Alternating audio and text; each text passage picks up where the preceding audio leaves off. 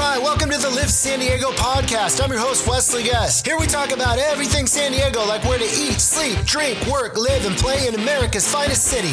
All right, so walkable neighborhood number one is going to be Little Italy. It's actually probably San Diego's hottest neighborhood at the moment. It's technically part of downtown San Diego, but it actually sits here on the map. I'll show you. It's on the northwestern tip top end of the city. You're kind of set between on your way to the airport next to the harbor and bordered on the other side by the freeway. But I have to say, when you're in Little Italy, you really don't feel like you're in the city. You don't feel like you're in downtown San Diego. Part of the reason is you don't see any of the high rises that you'd see in the city because of the proximity to the airport. Okay, so what you can expect expect in Little Italy. You're going to have some of the best restaurants in the state. You're going to have pubs. You're going to have wine tasting. Uh, there are bars. You're going to have shops, boutiques. There's a farmer's market. There's small parks. You can walk your dog. You're located about a block away from the harbor and the harbor walk. It's a mix of old world charm meets new construction. There's been a ton of expansion in Little Italy in the last few years, and it really shows. It's super nice. It's an amazing lifestyle. Okay, so walkable neighborhood number two is going to be the Gaslamp Quarter, which is also located in downtown San Diego. And you're going to know you're in the Gaslamp Quarter when you see these. And contrary to what a lot of people believe, the Gaslamp Quarter in the city is actually a very small area. It's only really 4th Avenue, 5th Avenue, and 6th Avenue, so you can see, and it's capped on to the north by Broadway, and it runs just down to the convention center. It might be small on a map, but I can tell you that there's no shortage of things to do. It's probably the most lively section of the entire San Diego County.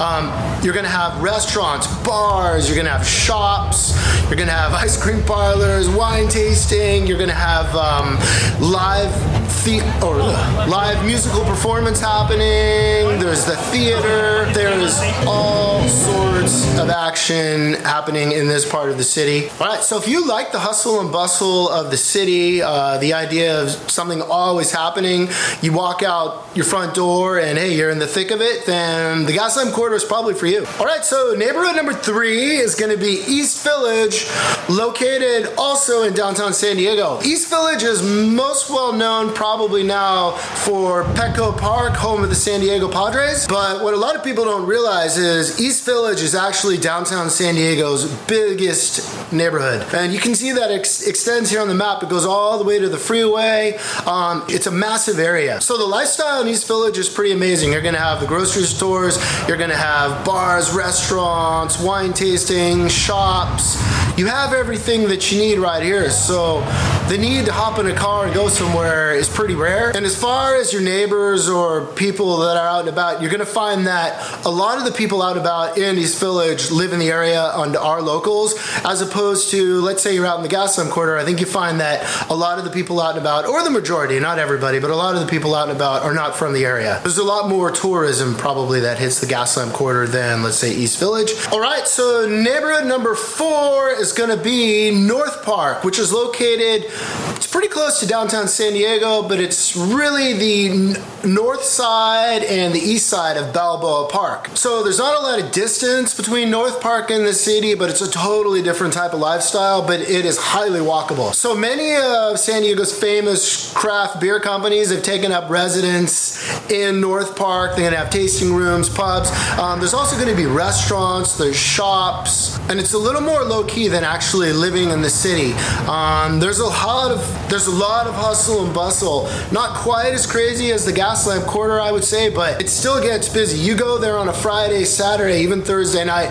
It's pretty lively around town. You're also going to have your markets. There's a farmers market that happens. There's amazing coffee shops. It's a pretty incredible place to live. And options to live are going to be apartments, condominiums for sale, detached homes, and a lot of the neighborhoods have a lot of the craftsman style homes, which are super popular. Okay, so neighborhood number five, and one of my personal favorites is going to be South Park. That's pretty cool. Located here on the map, it's just below North Park. It's a smaller area, but it's an amazing little neighborhood. It's to have the bars, it's to have restaurants, it's to have wine tasting, amazing craft beer. It has the shops, it has the markets. It's very similar to North Park in a way, but I would say it's a little less busy.